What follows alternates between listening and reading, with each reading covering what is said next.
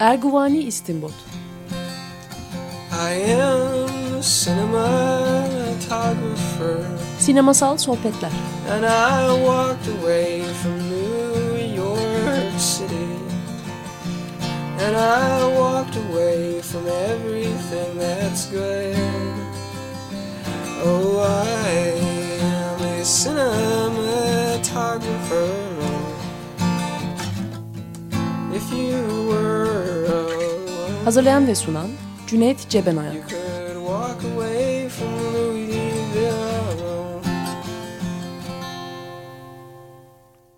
Merhaba, 94.9 Açık Radyo'da da Erguvani İstinbot programındayız. Ben Cüneyt Cebenayan, konuğum Profesör Sami Şekeroğlu ile Türk sineması Yeşilçam ve özelde de Halit Refik'in Harem'de Dört Kadın filmini konuşacağız. Ben genellikle hoş geldiniz derim ama bu sefer konuk benim aslında. Çünkü bu çekime, daha doğrusu bu kaydı e, Sinema Televizyon Enstitüsü'nde yapıyoruz. Beni konuk ettiler ve filmi seyrettirdiler. Çok teşekkür ederim. Çok teşekkürler Sami Bey. Her şey için. Ben de teşekkür ederim. İlginiz için, beni unutmadığınız için. Çünkü son zamanlarda hep beni unutuyorlar insanlar. Böyle bir adamın yaşadığından bile insanlar habersiz. Ee, beni hatırladığın için teşekkür ederim. Aman efendim. Ee, şimdi bizim programımızın genel formatı içinde e, biz filmin bir özetini geçiyoruz. E, çünkü işte e, seyircilerimiz yakın zamanda seyretmemiş olabilirler filmi ki zaten filmimiz de bayağı eski. E, ve filmin sonunu açıklamaktan filan da kaçınmıyoruz. Hani seyircinin filmi seyrettiğini ya da en azından seyredeceğini varsayıyoruz. E, biz filmi analiz ediyoruz. Yani sonuyla, başıyla, her şeyle analiz ediyoruz. Dolayısıyla böyle bir kısaca bir özetini geçmeye çalışacağım ben filmin. Ee, siz eksik bulursanız müdahale edebilirsiniz, katılabilirsiniz. Ee, film 1899'da başlıyor. Ee, bir paşanın e, konağındayız, Sadık Paşa. Sadık Paşa'nın üç eşi var. Ee, ve iki tane de yeğeni var sarayda yaşayan, erkek yeğeni. Ee, üç eşinin üstüne bir eş daha almak niyetinde paşa. Çünkü diğer üç eşinden çocuğu olmamış o güne kadar. Bu arada bir e, iş anlaşması, bağlantısı peşinde koşuyor paşa. Hollandalılardan bir 200-250 bin altın alıyor bir işi bağlamak için. Bu arada bir rakibi var e, Nizamettin Paşa diye. Yani iktidarda iki klik gibiler bunlar. Onu iki hiç paşa. görmüyoruz. Onu hiç görmüyoruz evet Nizamettin Paşa'yı. Nizamettin Paşa ile Sadık Paşa birbirlerinin rakibiler. İktidara en çok yakın olmak, daha doğrusu paşa şeye sultana en yakın olmaya çalışan iki paşa bunlar ve tabii aynı zamanda da e, bu iş bağlantılarından en çok parayı kazanmaya çalışan iki insan diyelim. Yeğenlere gelince yeğenlerden Cemal, Cüneyt Arkın'ın oynadığı Cemal e, bir tıp öğrencisi son sınıfta. E, bir Jön Türk, sonradan öğreniyoruz onun Jön Türk olduğunu. Şimdi Jön Türk diye geçiyor hep. E, Cemal'in haremde bir parça gözü olduğunu söylemek mümkün. Çünkü ay, isimleri de çok zor. Meh, Mehrigiz miydi? Mihrigiz miydi? E, şeyde, Şevki değil. Ne? Şevki değil değil. Şey, e, e, eşlerinden bir tanesiyle bir ilişki yaşamış dayısının. O, neydi? Mihrengiz. Mihrengiz. Mirengiz. Ha. Evet. Mihrengiz Hanım'la bir e, ilişkisi olmuş Cemal'in. Onu biliyoruz. E, yani Veli Nimet'i e, dayısının e, hareminde bir macera yaşamış Cemal. E, şeyin e, evlenmek istediği kadınla da e, bir aşk yaşıyor Cemal. Yani dördüncü eşi olmasını istediği e, hanımla da bir aşk ilişkisi içinde Cemal. E, bütün bunlar olup biterken e, şey de görüyoruz. E, haremdeki hanımların birbirleriyle de bir cinsel e, ilişkileri var. Yani bir lezbiyen ilişkiler var ki 1965 için bunlar herhalde oldukça e, Cesur. cesur e, sahneler. Velhasıl e, bütün bunlar olur biterken bir yandan da işte e, John Türkler e, karşı operasyonlar düzenleniyor. Bu operasyonlardan bir tanesinde e, Cemal'in arkadaşlarından bir tanesi yaralı olarak e, paşanın konağına sığınıyor. Cemal onu hareme gizliyor. E, orada o kişi ölüyor fakat e, Cemal'in kimliği hani John Türk olduğu açığa çıkıyor. E, şeyin Nizamettin Paşa'nın e, adamı Ali e, işin peşini bırakmıyor. Bir baskın daha düzenlemeye e, karar veriyorlar. E, o baskında işte final gerçekleşiyor diyelim. E, Cemal'le dördüncü eşi olacak kadın tam kaçmaya çalışırlarken olaya tanık oluyorlar. Daha doğrusu e, Nizamettin Paşa'nın adamı Ali'nin e, yapacağı komploya e, tanık oluyorlar. E, Cemal Paşa, e, Cemal e, Paşası Sadık Paşa'yı kurtarıyor. Senaryo getir bak. Fakat e, kendisi de bu olay sırasında ölüyor. Mehri, e, Mehridiz tarafından öldürülüyor. Mihrendiz tarafından isimler çok zor. E, öldürülüyor. E, şey de ölüyor. E, diğer yeğen de ölüyor. Onu da paşa öldürüyor. Çünkü o da İhanet etmiş. ihanet etmiş durumda. E, böyle yani hiç mutlu olmayan bir son, hiç seyirciyi tatmin etmeyecek bir son diyebiliriz. Kimsenin de çok çok iyi olmadığını, hani en iyi karakter olan Cemal'in bile e, çok iyi bir karakter olduğunu söylemek biraz zor geliyor bana. Çünkü en azından e, dayısını aldatmış birisi o da. Böyle e, hızlıca anlattık tabi. E, şimdi filmi yo- yorumlamaya çalışalım, e, anlatmaya çalışalım. E, bu arada şey de söyleyeyim, e, Sinema Televizyon Enstitüsü filmi restore ediyor. E, Nisan, Mart, Mart, Nisan gibi sanırım ilk gösterimi yapılacak restore edilmiş kopyasını. E, bu müjdeyi de vermiş olalım. Tabii e, görsel olarak gördüklerini anlattın. O kadar basit değil hikaye. Evet. Fonu var. Ama ben önce e, filmin e, Yeşilçam sinemasının içindeki yerinden biraz bahsedeyim. 1965'te çekildi film. O zaman bir film 60 bin liraya e, çıkıyordu. Bu film 450 bin liraya çıktı. Film oynadığı zaman Antalya'da sanıyorum e, tutucu kesim sinemayı basıp Osmanlı'ya hakaret ediyor diye hem filmi parçaladılar hem makineleri kırdılar. Film öyle bir şanssız bir biçimde başladı. E, film Hatta is- duyduğum kadarıyla Antalya Emniyet Müdürü o e, sağcı grubu e, bastırabilmek için onlara bir söz vermiş. Merak etmeyin o film büyük ödülü kazanmayacak gibi. Evet, bilmiyorum onu tabii. Ee, o kadar hatırlamıyorum. Ama yani şanssız başladı.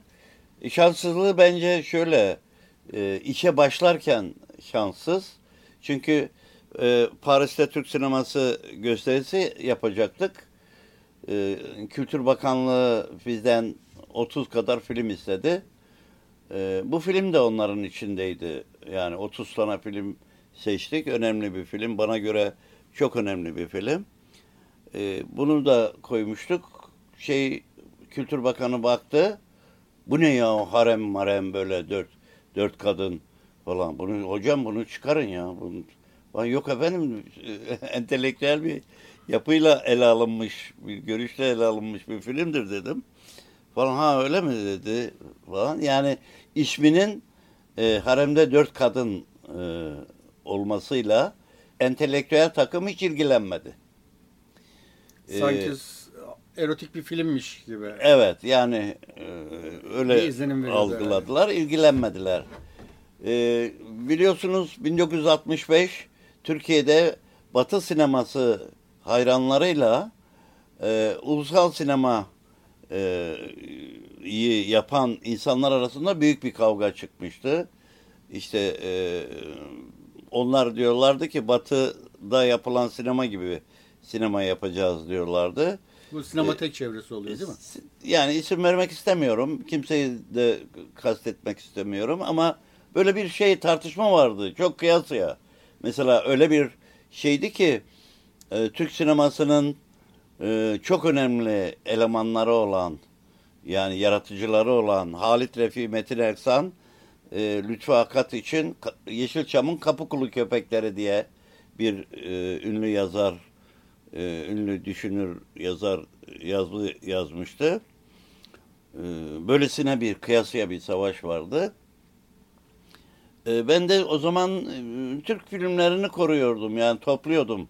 Ben beni hep yanlış anlıyorlar. Ben Yeşilçam e, ürünlerinin topuna sahip e, yani sahip çıkan, içeriğine sahip çıkan, yapısına sahip çıkan, an, görüşüne sahip çıkan bir adam değilim. Ben bizim malımız, bizim e, ne olursa olsun iyi de olsa, kötü de olsa bizim malımız diye sahip çıkıp topladım. E, ve de bütün ülkeler benim gibi yapıyor zaten. Hatta e, biz Uluslararası Film Arşivleri Federasyonu'na üye olurken e, Türkiye'den iki kurum gitmiştik. Bize başkan şunu söyledi.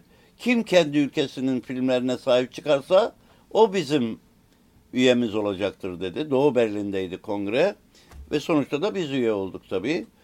E, ve şu anda onun yetkili üyesiyiz ve asil üyesiyiz. Ben o zaman öğrenciydim, genç bir çocuktum yani. Ee, o maksatla topladım filmleri. Fakat o günkü kavga e, yeni bir e, şey gelsin isteniyordu. Yeni bir e, tarz gelsin. Yani Türk filmlerinden bık, bıkılmıştı. Türk sinemasının aleyhine çok büyük bir grup vardı. E, bütün okumuş yazar, yazmış. Daha doğrusu bütün demek doğru değil. Çünkü entel geçinen bugünkü e, e, isimlendirmeyle bugün e, alay edilircesine entel kullanılıyor. Entelektüel değil bu söylediğim şey. Entel lafı. Yani entelektüel olmayıp en, e, biraz entel görünen, entelektüel görünen insanlara entel e, diyorlar. Şimdi iyi bir deyim bence. O zaman çok vardı. Herkes çünkü ben hatırlıyorum mesela ben çocuktum. Ceketimin cebine e, Cumhuriyet koyardım. Cumhuriyet gazetesi. Ama Cumhuriyet'i okunur vaziyette koyuyordum. Yani ben de entel. O zaman ortaokulda falandık biz. E, o 1965'li yıllar çok aşırıydı. Herkes politize olmuştu. Yani politize olmayan Hatta Atilla Dorsay'ın bir yazısı var benim için, benim aleyhime. Apolitik olanlar geri dursun diye bir yazı yazdı. Ee, Ahmet Taner Kışlalı'ya hoş görünmek için. Halbuki e, ben politik olamam zaten devlet memuruydum. Benim bırak politik olmam herhangi bir beyanat vermem zaten izne bağlıydı. Benim bir beyanat vermem için Kültür Bakanlığı'ndan, Kültür Bakanlığı'na bağlıydık o zaman. Özerk değildi bizim üniversite bir beyanat vermek için, kurumum hakkında bir bilgi vermek için, yani eğitim yaptığımız kurum hakkında bilgi vermek için bile bakanın onayı lazımdı. E, bu kadar insafsızca büyük eleştiriler yapılıyordu. Çok aşağıladılar. Çok o zaman 1965 yılı Türk sinemasının yani Yeşilçam sinemasının en şey doğurgan, en verimli zamanıydı ve e, şey e, yazarlar, sinema yazarları, sinema yazarı demek de istemiyorum, sinema eleştirmenleri demek istiyorum. Yazarla eleştirmeni ayırıyorum çünkü. Eleştirmenleri çok anormal derecede bir yerde birleştiler ve Yeşilçam'ı da, Yeşilçam lafı da, Yeşilçam sokağı zaten küçük bir sokaktır. Orada şirket bile yoktu. Ee, belki bir iki tane vardı ama yani asıl Yeşilçam başka yerdeydi. Ama Yeşilçam lafını Türk sinemasını aşağılamak için entel takımın Yeşil Türk sinemasını aşağılamak için kullandığı bir kelimeydi. Onun için ben şu anda da ona sahip çıkıyorum. Salonlarımızın adı da Yeşilçam salonları. Başından beri de zaten sahip çıktık biz. Ee, o şartlarda zor film yapılıyordu. Yani Yeşilçam çok zor durumda. Bonolar, e, işletmeci bonoları, işte e, peşin para yok, sıkıntılı. Bir film 60 bin liraya çıkarken, borç harç 60 bin liraya çıkarken bu film 450 bin liraya mal oldu. Çok büyük. Yani şirketin büyük fedakarlıklarıyla E, o da şöyle oluyordu. E, işletmeci bono veriyordu. Bu bonolarla film yapılıyordu. E, prodüktör de bonoyu rejisöre veriyordu, senariste veriyordu. İşte onlar da bonoyla yani oyuncu bonoyla, rejisör bonoyla, herkes bonoyla çalışıyordu. Para yoktu yani. Kimseye para yoktu. Böyle bir sıkıntılı dönemdi. Ve e, çok zor şartlardaydı. Ben şöyle söyleyeyim, ben öğrenciydim. E, sıkıntılı günlerim oldu benim de. Mali durumum da iyi değildi. Ama Lütfü Akat, Halit Refi, Metin Ersan benim öğrenci arkadaşlarımdan aldığım borç parayla simit yediğimizi hatırlıyorum öğlen yemeği. Yani o kadar sıkıntılı günlerde yapılmış bir filmdir bu. O bakımdan önemsiyorum. Yani çok prodüktör e, o işletmeci prodüktöre bono verdiği zaman 10 tane film istiyordu. Yani sen bana 10 tane film yap. Bunun bir tanesi de senin istediğin film olsun. İşte onun istediği film prodüktörün Halit Refi ısrarıyla e, bu filmdir. E, şirkete büyük şey Birsel kardeşlere e, büyük zarar vermiş bir filmdir. E, anlaşılmamış bir filmdir. O zaman şeyinde diliminde insanlar e, zaten doğru dürüst gösterilmedi de e, filmin sonu senin dediğin gibi değildi. E, ben sonradan buldum onun sonunu. Prodüktör şey olsun diye, iş yapsın diye başka bir son yapmıştı. Yani olumlu biten. Jön Türk sevgilisiyle buluşuyor. E, Boğaz'da bekleyen Fransız şilebine biniyor. Mücadelesine devam etmek için Paris'e gidiyorlardı. E, halbuki filmin sonu öyle değildi. 10 dakikalık bölümü buldum ben. Halit Refik'e söyledim. E, beraber gittik bir montaj masası bulduk. Orada değiştirdik. Yani filmin senaryoya uygun hale getirdik. Filmin şanssızlığı Halit Refik'e de yansıdı. Başka sinemacılara bile etkiledi. Yani onun gibi bir film bir daha yapılsın istemediler prodüktörler. Kim zarara girer yani aman sanat filmi aman ha yani yaklaşmayın diye bir şey yayıldı. Giovanni'nin şeyini okudum, bir yazısını okudum. O da bu şanssızlıktan bahsediyor. Güzel yazmış. Yani hakikaten e, Kim Vurdu'ya gitmiş bir filmdir. Umuyorum ki biz restore ettikten sonra insanlar anlayacak. Ben senaryosunu e, bastım kitap halinde. Araştırma yaptım üzerinde. Çünkü e, filmi görünce e, çok e, etkilenmiştim. Bazı böyle bir sezintiler hissettim. E, gittim Kemal Tahir'e, röportaj yaptım e, Kemal Tahir'le. Sonra öğrendim ki yani film bir deryaymış. Bizim haberimiz yok. E, film sembollerle 5 yıl önce sembollerle kurulmuş bir öngörü filmiydi. Çünkü filmde söz edilen olayların hepsi 5 yıl sonra yani 70 yılında Türkiye'de oldu. Aynı olaylar Türkiye'de gelişti. Ee, filmdeki sembolleri kolay bulmak yani değildi. Kolay değildi yani onları keşfetmek ama birçoğunu bulmuştum. Hı hı. Ee, adam ben onlara söyleyince heyecanlandı. Ee, biliyorsunuz o zaman e, solcuların isimleri o kitaplara, filmlere falan konmuyordu. Onun için jenerikte de dikkat ettiyseniz Kemal Tahir'in şeyi yoktur. İsmi yoktur. Tabii yoktur. Evet. evet. Halbuki e, senaryo Kemal Tahir'indir. E, Kemal Tahir'le Halit Refik'in çok iyi bir ilişki kurduğu bir çalışmadır. Yani gerçekten e, anlatılması zor bir ilişkiyle, e, büyük bir sabırla, Halit Refik'in usta bir sinema anlayışıyla e, meydana getirilmiş bir film.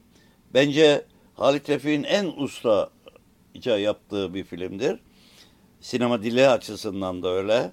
E, yani kamera hareketleri, e, planlar, planların birbirine bağlantıları e, süper bence. Hatta şöyle söyleyeyim. National Portrait Galeri'nin müdürü gelmişti. Eve yemeğe davet ettim ben. İngiliz Film Enstitüsü müdürüydü ben davet ettiğim zaman. Sonradan oraya geçti. evde onu gösterdim ona. Ee, o kadar etkilendi ki dedi ki bu film renkli mi dedi. Niye dedim? Soruyorsun siyah beyaz dedim. Renkli olsaydı ben bunu gösterirdim Londra'da dedi. Çok etkilendi. Ee, hatta karısı mutlaka Cüneyt Arkın'la tanışmak istiyorum dedi. Çok beğendi. Hakikaten Cüneyt Arkın'ın da en güzel Çok şeyidir. yakışıklı. Evet. Ee, çok yakışıklı ayrıca rolünde falan çok başarıyla yapıyor. Ee, ben Halit Refik'i 10 Nisan 1967'de tanıdım. Çünkü bizde film gösterisi yapıyorduk ve Türkiye'de gösterilmemiş filmleri gösteriyorduk. Sanat filmleri. O gün Hiroshima Mon Amour oynuyordu.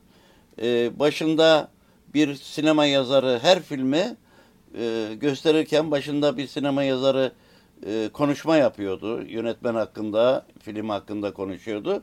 Sonunda da o zamanki gösteriler farklıydı bugünkünden. Yani o günkü gösteriye fotoğrafı var. Bakın Yaşar Kemal var. İşte e, ne kadar aydın kişi varsa o gösterilere geliyordu. Çünkü o günlerde 1960'lı yıllarda e, sinema şeyi sanatı yönünden Türkiye çok fakirdi. Öyle sanat filmleri falan hiç Türkiye'ye gelmiyordu. İş yapmaz diye gelmiyordu. Sol diye gelmiyordu. Ve de herhangi bir içinde çıplak sahne falan olur diye e, biliyorsunuz Türk sinemasının en büyük belası sansürdü. Yani bir Türk filmi yaparken bile başınızda o bir belaydı.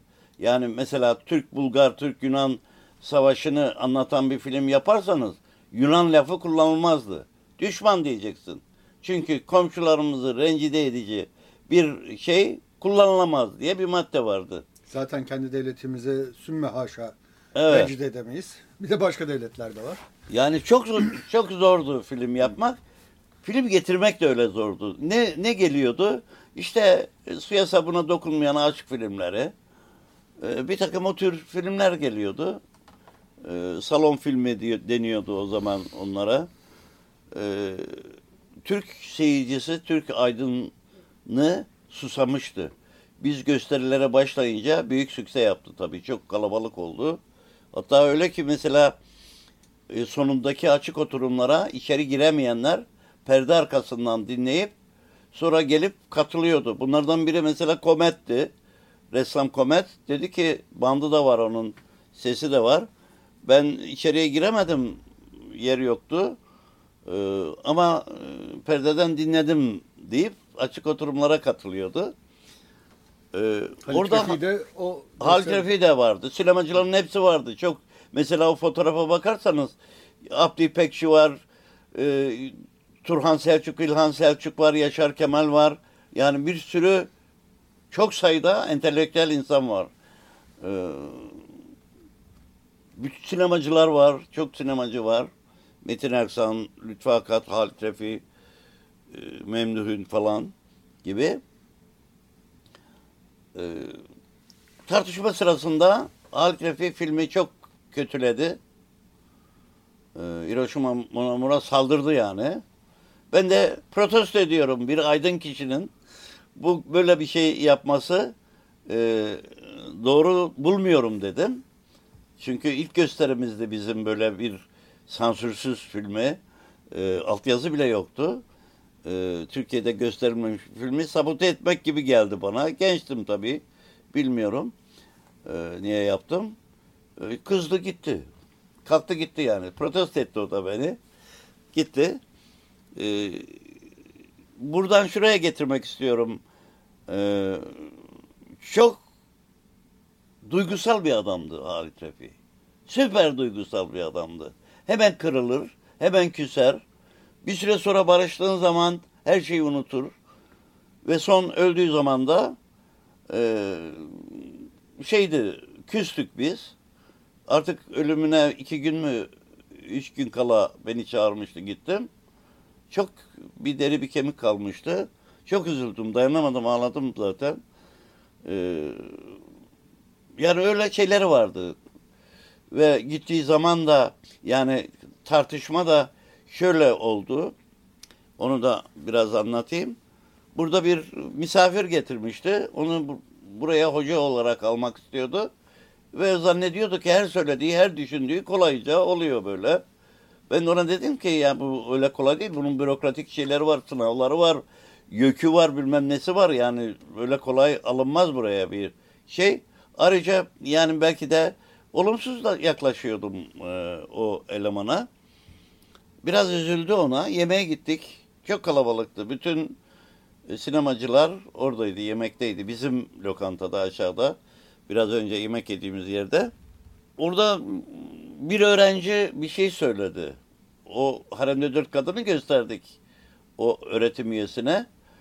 Öğretim üyesi de böyle fala bakar gibi işte Halit Refi mühendis dedi. Bilmem bunu böyle yapmış, şunu böyle yapmış dedi. Anlamadığım şey filmi okumak lazım dedi. Ben de dedim ki filmi ben okumuyorum, ben seyrediyorum dedim. Ee, çünkü film bir e, görsel bir malzeme. O görsel malzemeden bir yoruma varıyorum. Öyle düşünüyorum şu anda da. Ee, bir öğrenci de bunların saçma şeyler olduğunu söyledi. O öğret, öğretim üyesinin söylediklerinin saçma olduğunu söyledi. Aşağıya gidince yemekte dedi ki buradaki öğrencilerin hepsi ebleh dedi. Haksızlık ediyorsunuz dedim. Böyle bir şey söylemeniz doğru değil. Hayır abicim ebleh dedi buradaki öğrenciler. Burada böyle konuşamazsınız dedim. Ben sinirlendim yani. Öğrenci de vardı orada ayrıca. Ee, ha öyle mi abicim? Eyvallah dedi gitti. Yani son şeyimiz de böyle oldu. Peki Fakat- şeye geçelim. Ee, filmde bu sembolik anlamlardan söz etmişsiniz. Şimdi ben biraz Halit Refi'den biraz daha bahsedeyim. Peki buyurun. çok duygusal e, davranırdı. Her olaya böyle duygusal e, bakardı. 35 sene biz arkadaşlık ettik onunla.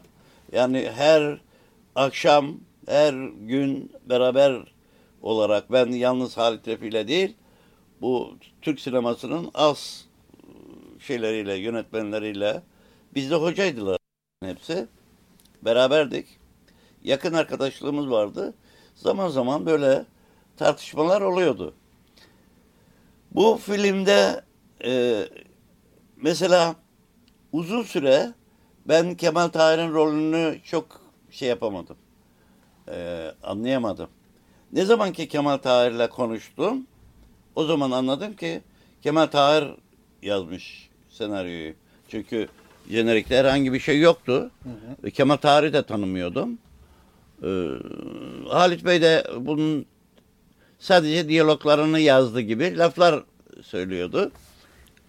Ee, E zaten filmde diyalogları yazmışsa gerisini de yazmış Evet. demektir yani neredeyse. e, ama çok müthiş bir sineması var yani Halit Refik'in. E, hakkını inkar etmemek lazım. ha yok tabii. Evet. Başka da. Yani birçok filmi var. Bununla karşılaştırırsan bu zirvede kalıyor ve 1965'te bu.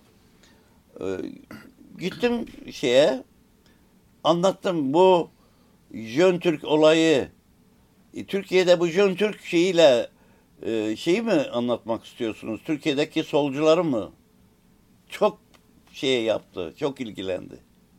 Kemal Tahir. Bravo dedi. Bravo dedi. Bunu anlayan olmadı biliyor musun dedi.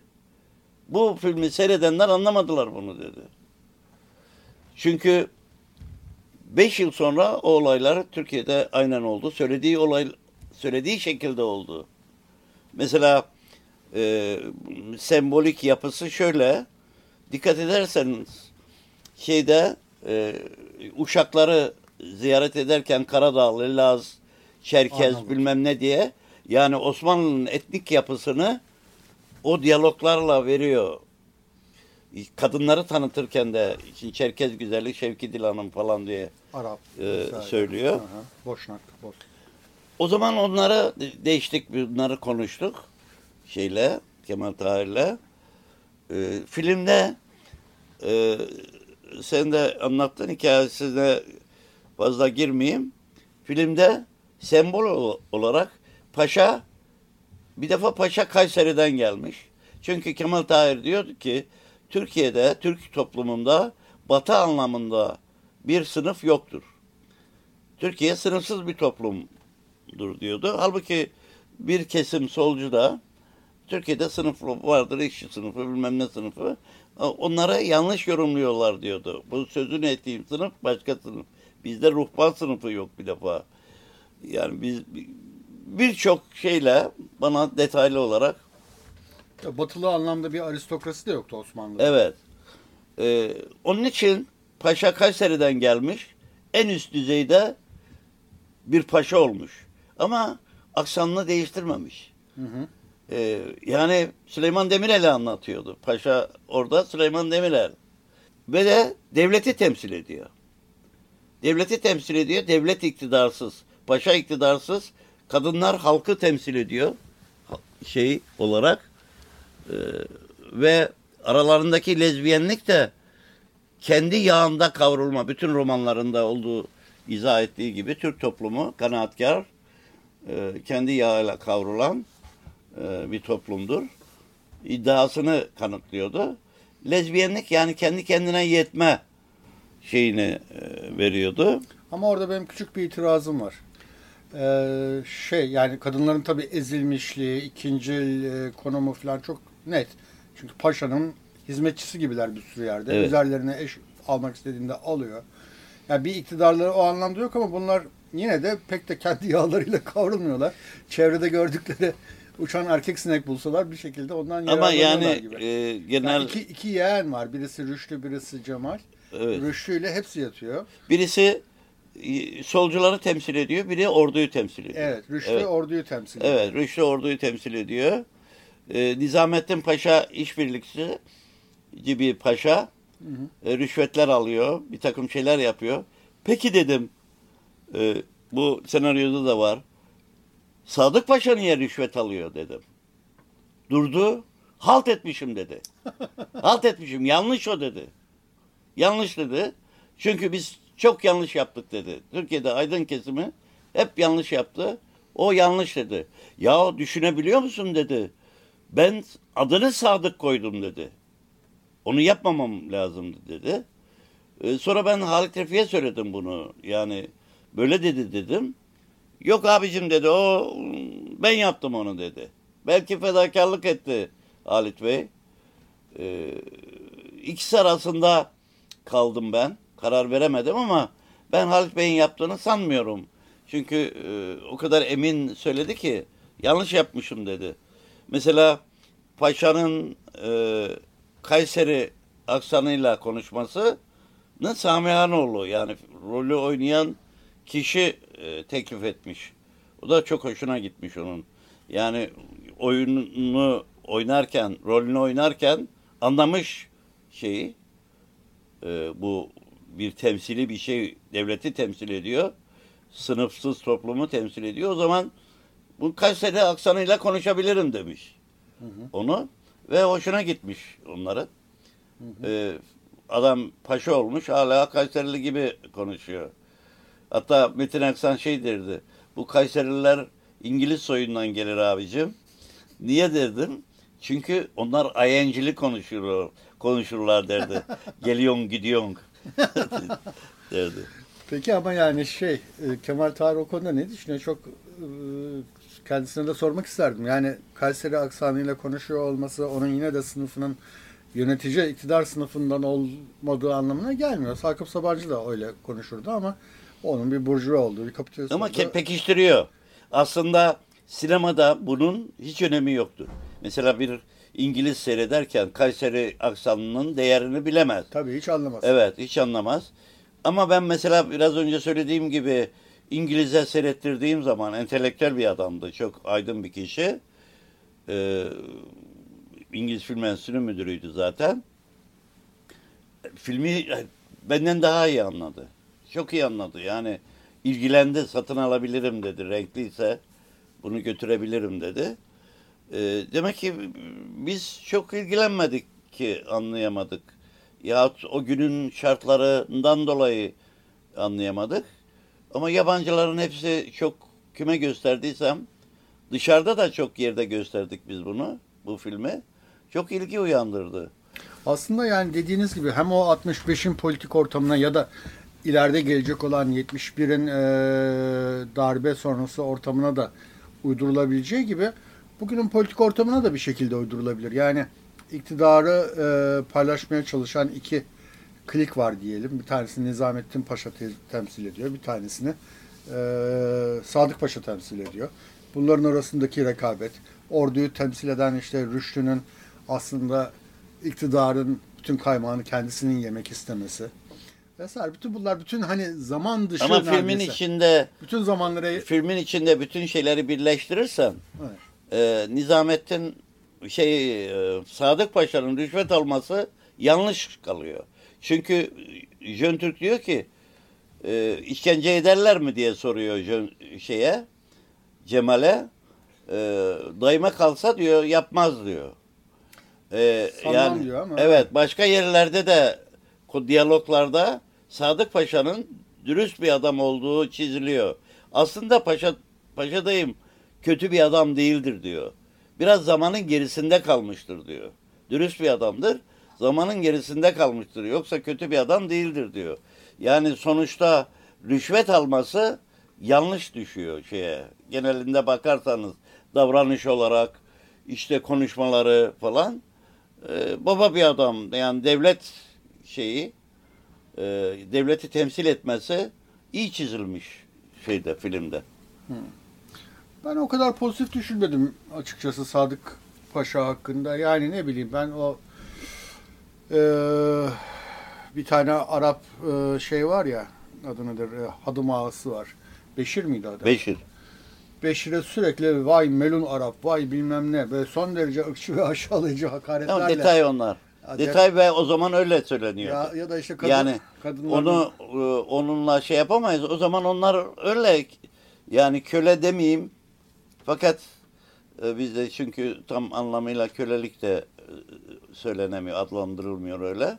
Ama e, öyle söyleniyor yani. Öyle söylemiş. Ayrıca e, şaka yollu da e, bir sürü birbirimize laflar söylüyoruz biz. Tabii tabii. Yani ama hani Detay yani.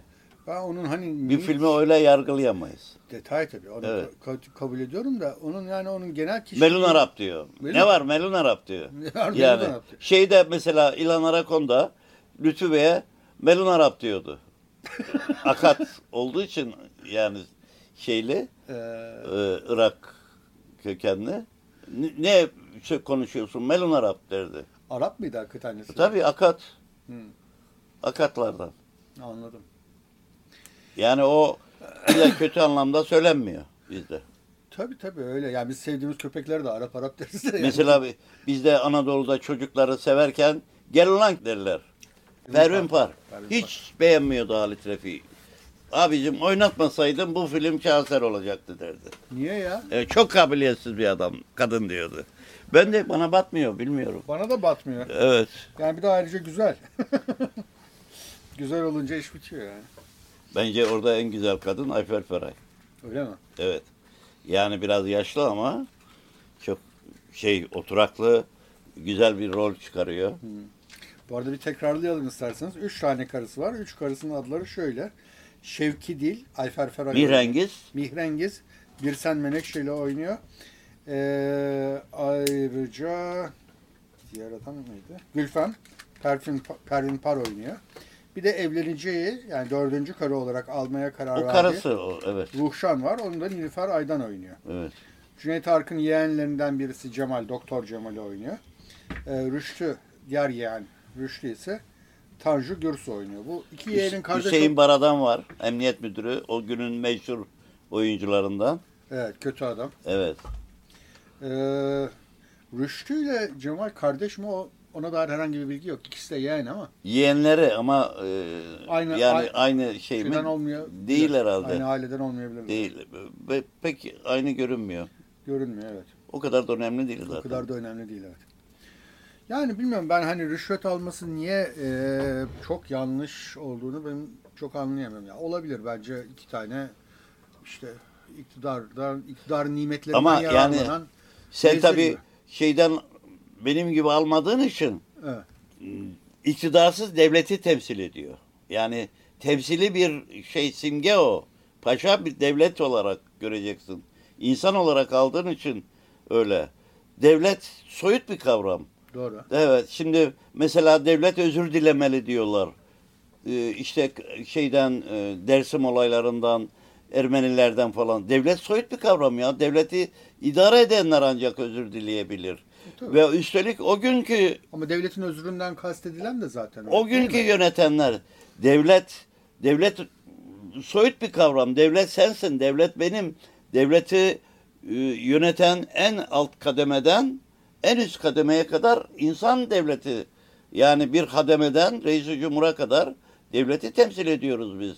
Hepsi aynı şeyde statüyle e, çalışıyor. Devlet bir şey değildir yani bir e, somut bir kavram değildir. Kendisi bir özne değil. Onu- Soyuttur evet. Evet, onu idare soyuttur. eden özneler var. Soyuttur. Burada da öyle soyut olarak kullanılmıştır ve paşanın üzerinde yoğunlaşmıştır. Yani iktidarsız paşa niye iktidarsız? Onu o kadar itinayla işlemiş onu yani. Ee, dışarıdan yardım geliyor, hap geliyor, kuvvet hapları geliyor. Nereden geliyor? Arap'tan geliyor. Oradan geliyor, buradan geliyor. Yani batıdan geliyor. Devlete iktidar, değirmen, e, su- taş, e, taşıma suyla değirmen dönmez derler ya. Adam iktidarsız zaten. Yani onların ne kadar şey yapsan geçici bir süreyle şey oluyor ve tohum yok şeyde devlette. Ee, bence çok önemli. Yani üreme şeyi yok evet. Yani evet yani çok yok. önemli. Orada mesela Bunu e, biraz açabilir miyim dinleyiciler için? Nasıl? Bunu biraz açayım ben Tabii. dinleyiciler için. Ee, Sadık Paşa'nın e, eşlerinden Gülfem'le olan ilişkisini de görüyoruz ki Gülfem ona bir tür zamanın Viagra'sından veriyor. Bir tür e, kudret hapı veriyor. Onu şerbetine karıştırıp ezerek.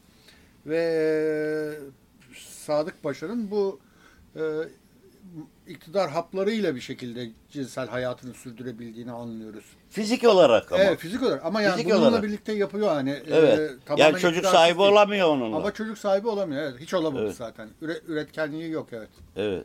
Ya geleceğe va- gelecek şeyi Evet. yok. Geleceğe Yok yok. çünkü devletin. dışarıdan gelmiş. Evet. Aynı şeyi Jön Türklerde de Jön Türkler e, Kemal Tahir solcuları Türkiye'deki solcuları anlatıyor. E, Jön Türk şeyi üzerinde yani simge olarak kullanmış Jön Türkleri e, dışarıdan besleniyorlar. Halbuki e, ulusal bir sol lazım. Yani Türkiye üzerine Türkiye e, Türkiye'yi düşünen, Türkiye üzerine Türk usulü bir şey çalışmayla ancak biz meselemizi hallederiz. Dışarıdan akıl ala- alarak biz Türk meselemizi halledemeyiz diye düşünüyordu. Bunları da söyledi zaten.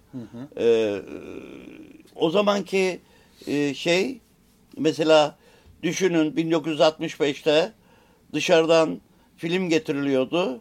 Ee, komünist nasıl olunur, komünizm faydaları falan diye Rusya'da Türkçeleştirilmiş filmler duruyor. Bizim aşağı koridorda duruyor. Biz onları hepsini topladık. Duruyor. Ee, onunla komünist olunmaz derdi. Yani dışarıdan şey alacaksın, akıl alacaksın bilmem ne. Onunla olunmaz derdi. Ama kendisini de Marksist olarak görürdü değil mi? Evet. Ee, Mesela onu söyledi. Dedim ki herkes bütün yazarlar falan Ankara'ya yürüyüş yapıyor. Siz yürümüyor musunuz dedi. Benim ne işim var?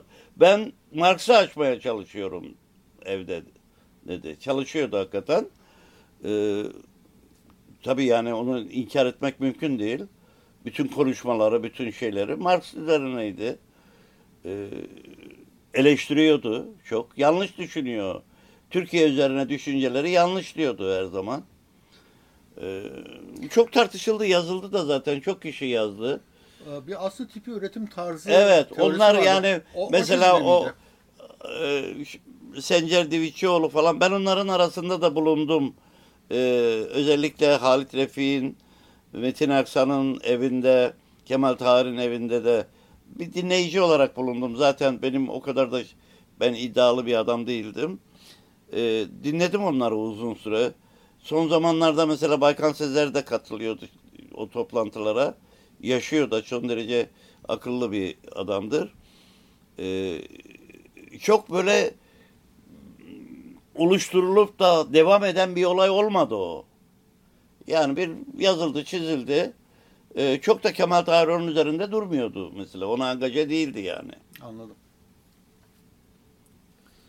Belki de Kemal Tahir'in Marx'ın Türkiye üzerine düşüncelerinin yanlış olduğunu iddia ettiği zaman belki onlar onu yazdılar. Tabii o kadar detaylarını ben bilmiyorum. Ordu konusunda söyledikleri de işte bugünün tartışmalarına Evet cesurca çok- bir şey o zaman Evet. mesela ben biraz önce söyledim ya o zamanın miti bunu çözseydi benim gibi hiçbiri içeride değildi. Bunların hepsi içeri atılırdı. Ee, giderdi gürültüye. Çünkü orduyu orada oportunist kendini e, kendisi için yaşayan yalnız kendisi hiçbir iş yapmayıp ve de hiçbir iş yapmadığı halde üstelik diyor ki sabahtan akşama kadar kafamı işten kaldıramıyorum diyor. Ve de tek yaptığı Ve ülkenin kaymağını yiyor. Kaymak sayarsak onları, kadınları e, halkı sömürüyor yani. Ne diyor? Aslan dayısının göz bebeği. Yani ordu halkın göz bebeği, devletin göz bebeğiydi. Hakikaten her zaman e, Türk halkı ordusuna güvenmiştir. Orduya çok yakınlık duymuştur. Yani şimdi düşünüyorum ben hala aynı umuttayım mesela şahsen. Ben kendim söyleyebilirim. Ee, Yuva Zapata'da bir sahne var hatırlıyor musun bilmiyorum. Ee, ordu olma saatini ver bana diyor silahı dayıyor. Saatini alıyor başkandan, Meksika başkanından. Ee, şimdi sen bu silah olmasa bu şeyi alabilir misin diyor bu. Geri alabilir misin diyor. Yani bir e, ülkenin elbette sağlam, güvenilir bir ordusu olmalı diye düşünüyorum. Ee, filmi yine e, bir hani Rüştü ve Ordu arasındaki ilişkiyi belki dinleyicilere biraz açmakta yarar var. Ee, Paşa Sadık Paşa'nın iki yeğeni var dedik. İşte bir tanesi Cemal Doktor, bir tanesi de Rüştü. Bunlar saray yani paşanın sarayında sarayın mı diyeyim artık köşkünde yaşıyorlar. Ee, ve ikisi de e, paşanın hanımlarıyla biraz e, yakın ilişki içindeler diyelim. Hatta Rüştü hemen hepsiyle yatıyor. Asıl yatmak istediğim Gülfem'le yattığını görmüyoruz ama onunla da ya- zaten Bir hata olarak söylüyor. yo yo Bir hata, bir kaza olmuş. Rüştü'den söz ediyorum Cemal'den. Aa, Cemal için bir kaza olmuş. Cemal öyle diyor. Rüştü Evet. orduyu temsil eden Rüştü.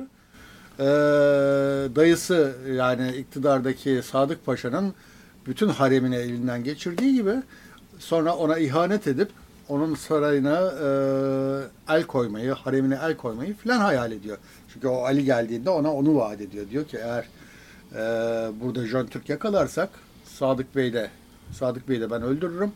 Sen de bütün bu saraya ve hatta onun haremine el koyarsın. Yani iktidara Hep senin olur diyor. hepsi senin olur. Bir anlamda bir tür iktidar darbesi gibi bir şeyden söz ediyor yani. Yani artık yorum Açık. seyircinin. Evet. Yani dolayısıyla hani 71'e de uyar, 80'e de uyar. Çok cesurca, Her zamana çok uyar yani. cesurca yapmış. Çok dürüst davranmış bence. Yani bütün Halit Refik'in o günlerde Kemal Tahir'le olan yakın ilişkisi, dostluğu her zaman e, ölünceye kadar sürmüştür zaten. E, iyi bir iş çıkarmaya yaramış. Yani belki e, Halit Refi, Metin Aks- şey e, Kemal Tahir birliği olmasaydı bu film çıkmazdı öyle. Bu kadar iyi bir film olmazdı. Bence de öyle. Bunu devlet şeyinde de ben çok kişiye gösterdim bu filmi. Çok herkes çok beğendi. Hiç beğenmeyen görmedim yani. Fakat şanssız olmuyor. Haremde dört kadın. Yani ne ilgisi var ya? Yani bu işi ne ilgisi var? Evet. Ya aslında iki düzeyde de çok iyi işleyen bir film. Yani bir düzeyde işte erkek kadın ilişkileri, saray içi iktidar ilişkileri, iktidar e, komploları vesaire. Bir o açıdan baktığımızda da işliyor film. Bir yandan da o politik düzleme yansıtıp bütün bazı şeyleri metaforlar olarak ya da semboller olarak Evet ve aldığımızda o düzeyde de işliyor. Ve de şöyle bir e, bakılmasında da yarar var.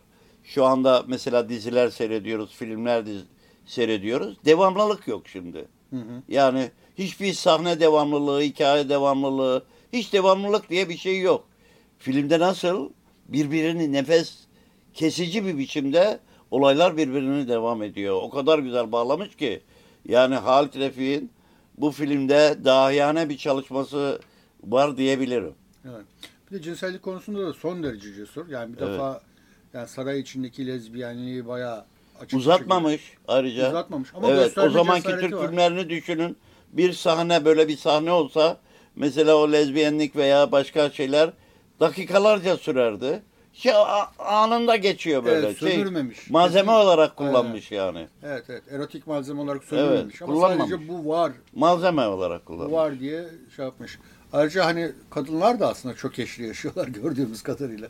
Yani sadece erkekler değil ama tabii kadınlarınki e, gizli saklı, örtülü e, bir şekilde yaşanıyor ama e, paşalar kadar kadınlar da çevredeki erkekleri değerlendiriyorlar gördüğüm kadarıyla. 55 dakikayı doldurduk mu? Bilmem. Nasıl bir Kaç dakika oldu? 42, 47. 47. 47 hocam.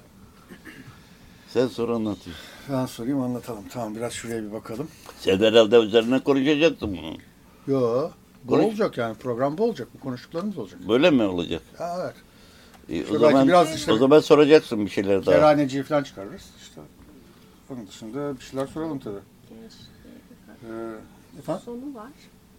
Gençlikse eğer şey solcu gençlikse kadının kadın o halkı temsil ediyor dediniz ya. Ee, O gençliği Evet. halk öldürüyor. Aha. Şey var. Evet, buraları, evet. evet. Şey yapalım. evet e, peki ben yine geri döneyim. Filmin finalini nasıl yorumluyorsunuz? Mesela filmin finalinde... Filmin evet başında söyledim. Hı. E, filmin finali iki finali vardı. Biri prodüktörün iş yapsın diye çektirdiği final öyle oynadı bir süre. E, biri de Halit Refik'in Kemal Tahir'in yazdığı şekilde e, yapılmıştı. Onu ben koydum buldum bir yerde. E, 10 dakikalık bir bölümdür. E, finalde şöyle başından biraz anlatayım. E, kadınlar halkı simgeliyor, te- temsil ediyor. Öyle bir e, şey yapısı var zaten filmin.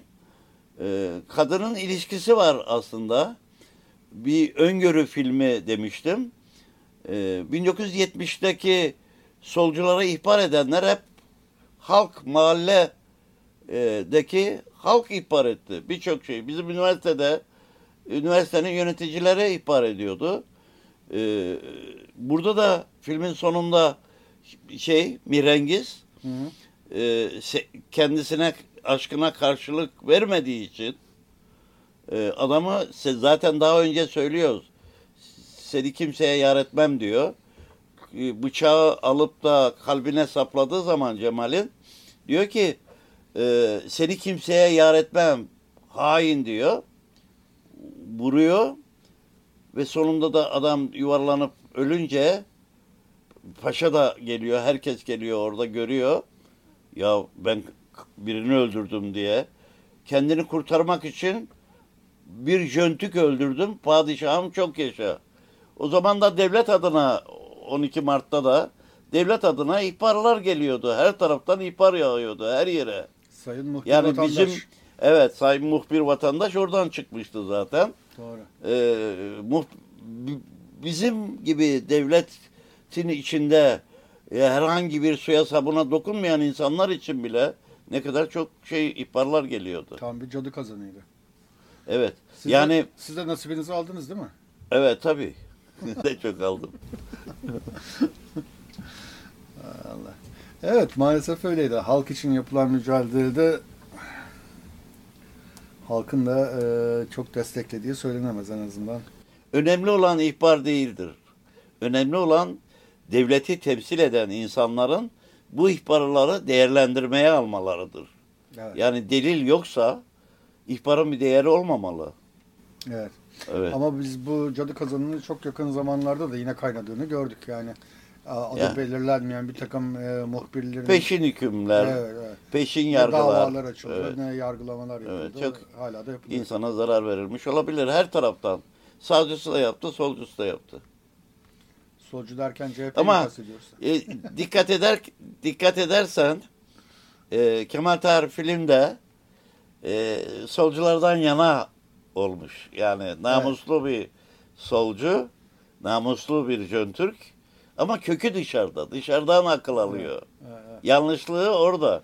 Bunu söyledi zaten. evet. Biraz önce de bahsettim. Evet. Yani böyle solculuk olmaz. Evet. Kendisi bir şey üretmesi lazım. Kendisi bir şey dışarıdan hangi yabancı ülke senin için iyi düşünebilir? Evet. Düşünmez. Evet, evet. Yani komünist Ee, anlamda bir solcu değil de Ee, burjuva anlamda Cemal bir solcu.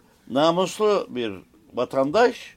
Hatta öyle ki diyor ki başkası da olsa bunu haber vermem lazım diyor. Dayım olmasa başkası da olsa bu evet. hıyaneti haber vermem lazım diyor. O kadar namuslu yani. Ve geri dönüyor canından oluyor. O önemli, çok önemli. Yani filmi seyrettiğim zaman tekrar seyrettim. Kaç sene e, seyrettim bu filmi. E, Gittikçe şeyim hayranlığım artıyor. Ne kadar detayla uğraşmış. Ne kadar ufak detaylarla.